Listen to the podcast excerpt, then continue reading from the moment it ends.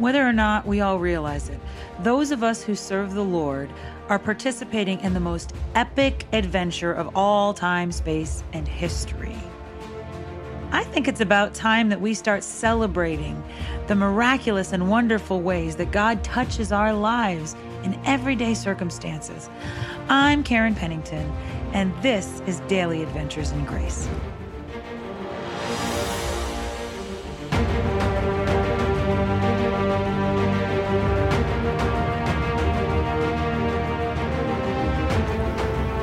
I'm Karen Pennington, and I have another question for you this morning. When you were a child, what did you dream of being when you grew up? Now, I had a laundry list myself. Definitely had the doctor in there. Uh, lawyer came up. Some for crazy reasons. I was a good student. I wanted to be a doctor because I knew how much money a doctor could make. And in my brain as an elementary student, I knew how much one specialist made, like a gynecologist, and then I knew how much like a surgeon made. So I'm like, oh, if I'm both, then I'll make twice as much. Somehow I'd get paid two times over. And lawyer because I am good at arguing, I'll be honest. uh,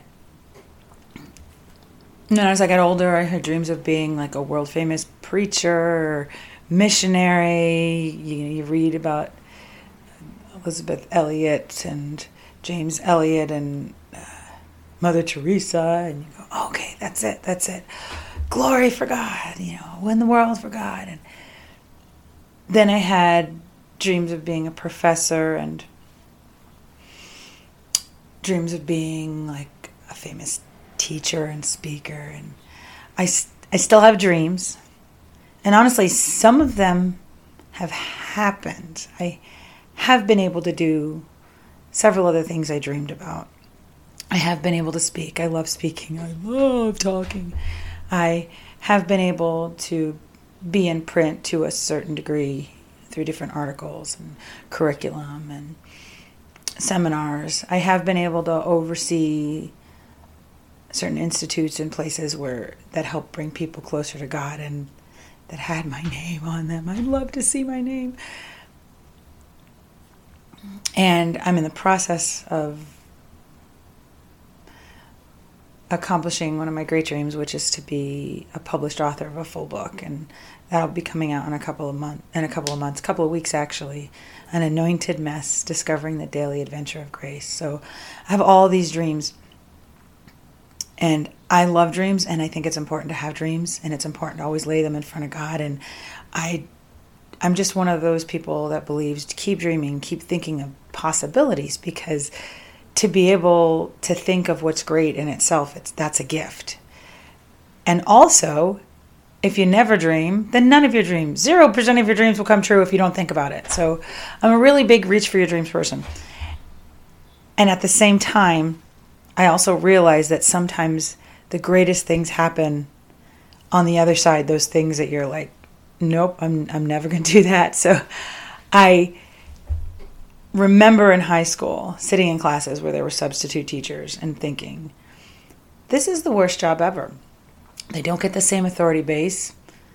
They're getting paid nothing. They don't have a consistent job. Here's people that actually have college degrees and they can't get a job. I'm never going to do this. This is the worst thing ever. Well, guess what I'm doing right now? I am a substitute teacher. I do it five days a week for an inner city school district. I wouldn't do it for a while because it actually was harder for me. I had to go through more hoops to be a substitute teacher than I did in a position where I was overseeing a six million dollar a year budget. I had more hoops, more, and it hurt my ego. And for a long time, I sat outside of that, and then I sort of did it because at the time I needed to. Uh, was between jobs, and now I'm doing it by choice because I've started to realize how much I actually like it. The last thing in the world that I wanted to do, I actually like it. And I see the importance of it. That said, as I'm starting to think of what to put in the author biography for this book that's about to come out, Substitute teacher doesn't really make the list. I'm trying to think of all the important things I've done, you know. Uh, who have I spoken to? What have I written? Where have I been known? Where has my name been in print? And almost never do I think Karen Pennington has been a substitute teacher for the past four years. And I confess, in my own pride, I this was one of the things I didn't want to share on here because I, um, well, it just doesn't seem impressive.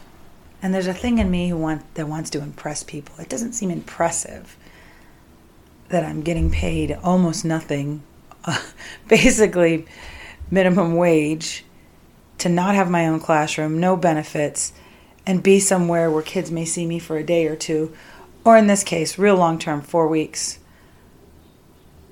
Classroom doesn't even have my name on it, you know. And yet, I found some joy in it. found a lot of joy in it. It's actually, amazingly enough, been one of my favorite jobs that I've ever had. Anytime I've spoken, anytime I've had my name in print, some of those jobs actually brought a lot more pain than I realized, a lot more heartache, a lot more of a sense that this, this really isn't what I'm supposed to be. They didn't really last very long. And then the substitute position, which I wanted as a temporary fix, four years, and I still like it. And the thing is, I still I am appreciated, and I have this sense that I'm doing important work. Not important, you know, in the sense that it looks really great on a resume, it, but important in the sense that God's using me and I have joy and I wake up every morning and know what I'm doing is needed and it makes a difference. And you know, it's funny, nowhere in the Bible does it say, make sure you conquer the world. It does say we are more than conquerors through him who loved us, but that's different more than conquerors doesn't mean we have to take over the world. Nowhere in the Bible does it say, make sure you make the most money you can. Uh, make sure that you're important. Make sure that your resume is the most important thing in the world. You can't write a book unless you've done a zillion things and everybody knows your name. Now, it's easier for people to read it. Nor does it say, your book isn't good unless 5 million people read it. Your message isn't good unless 10 zillion people hear it. It actually gives us a very different perspective. In Philippians 2, 5 through 8, it says that our attitude should be the same as Christ, who, in the very nature of God, did not consider equality God with God something to be grasped, but instead, he took the form of a servant. He was like the original substitute teacher, I guess. And then I look at the miracles in the Bible. People know the names of the disciples. Some of us know all the names. Most of us know the Peter, James, and John. And by the way, they didn't start out so important looking either, and their resumes were nowhere near as great as, say, Judas.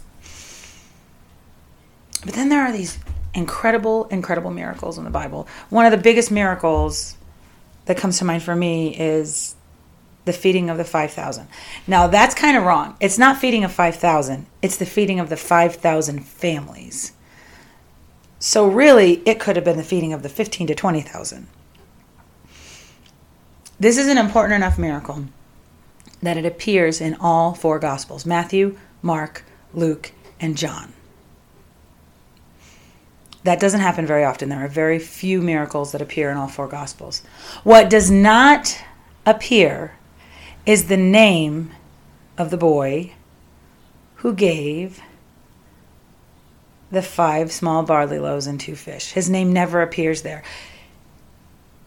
In fact, three of the four gospels don't even mention that a little boy had one. There's only one gospel. So unimportant in terms of resume is this boy that you don't even know he existed if it weren't for the book of John. Matthew 14, Mark 6, Luke 9 all talk about. So we have this we have this bread, and only John even mentions this little boy is the one who gave the bread. The bread that fed 5,000. And let's go back a little bit more. Who gave him that?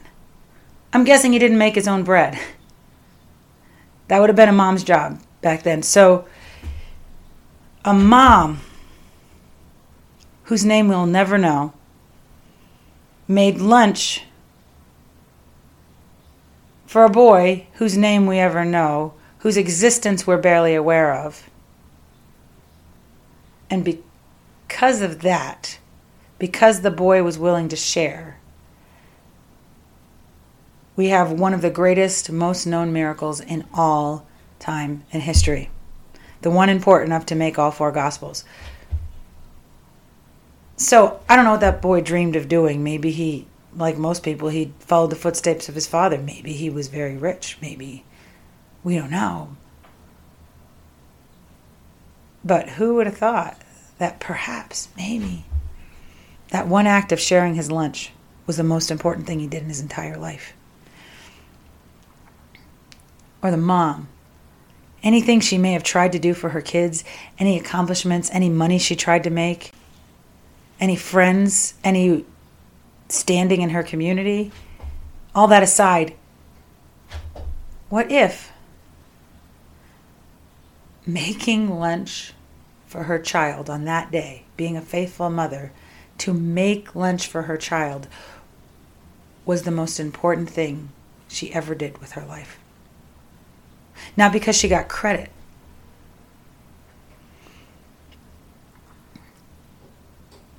Not because she even knew what she was doing, because a lot of times we're not aware, but because God took a simple act of obedience and turned it into a miracle for all the ages.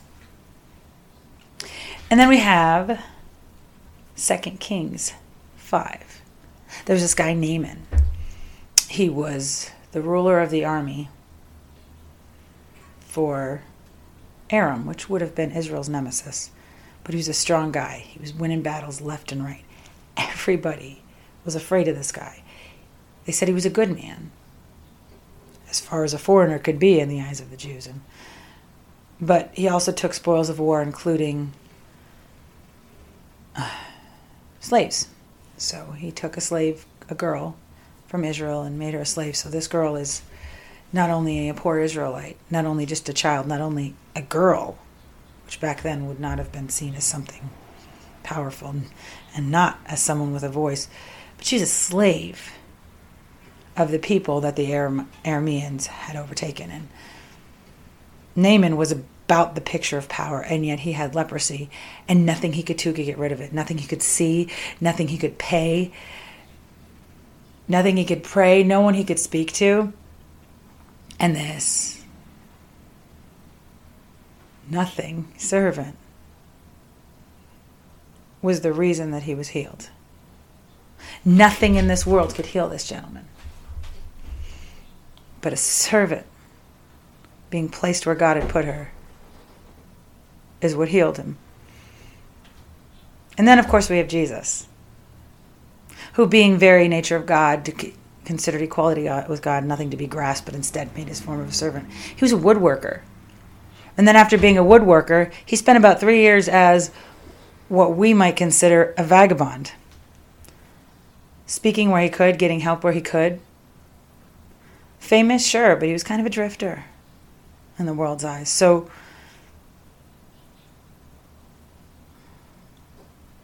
in light of that, being a substitute teacher still doesn't look real great on my resume. And yet, who knows? That one child in the inner city who's feeling displaced because the teacher, the one constant in his life or her life, is gone. Maybe having someone who's willing to sit with them for a month or who's willing to come in and still be kind on a really bad day. Maybe that's not so unimportant after after all. You see, if we're where God wants us to be,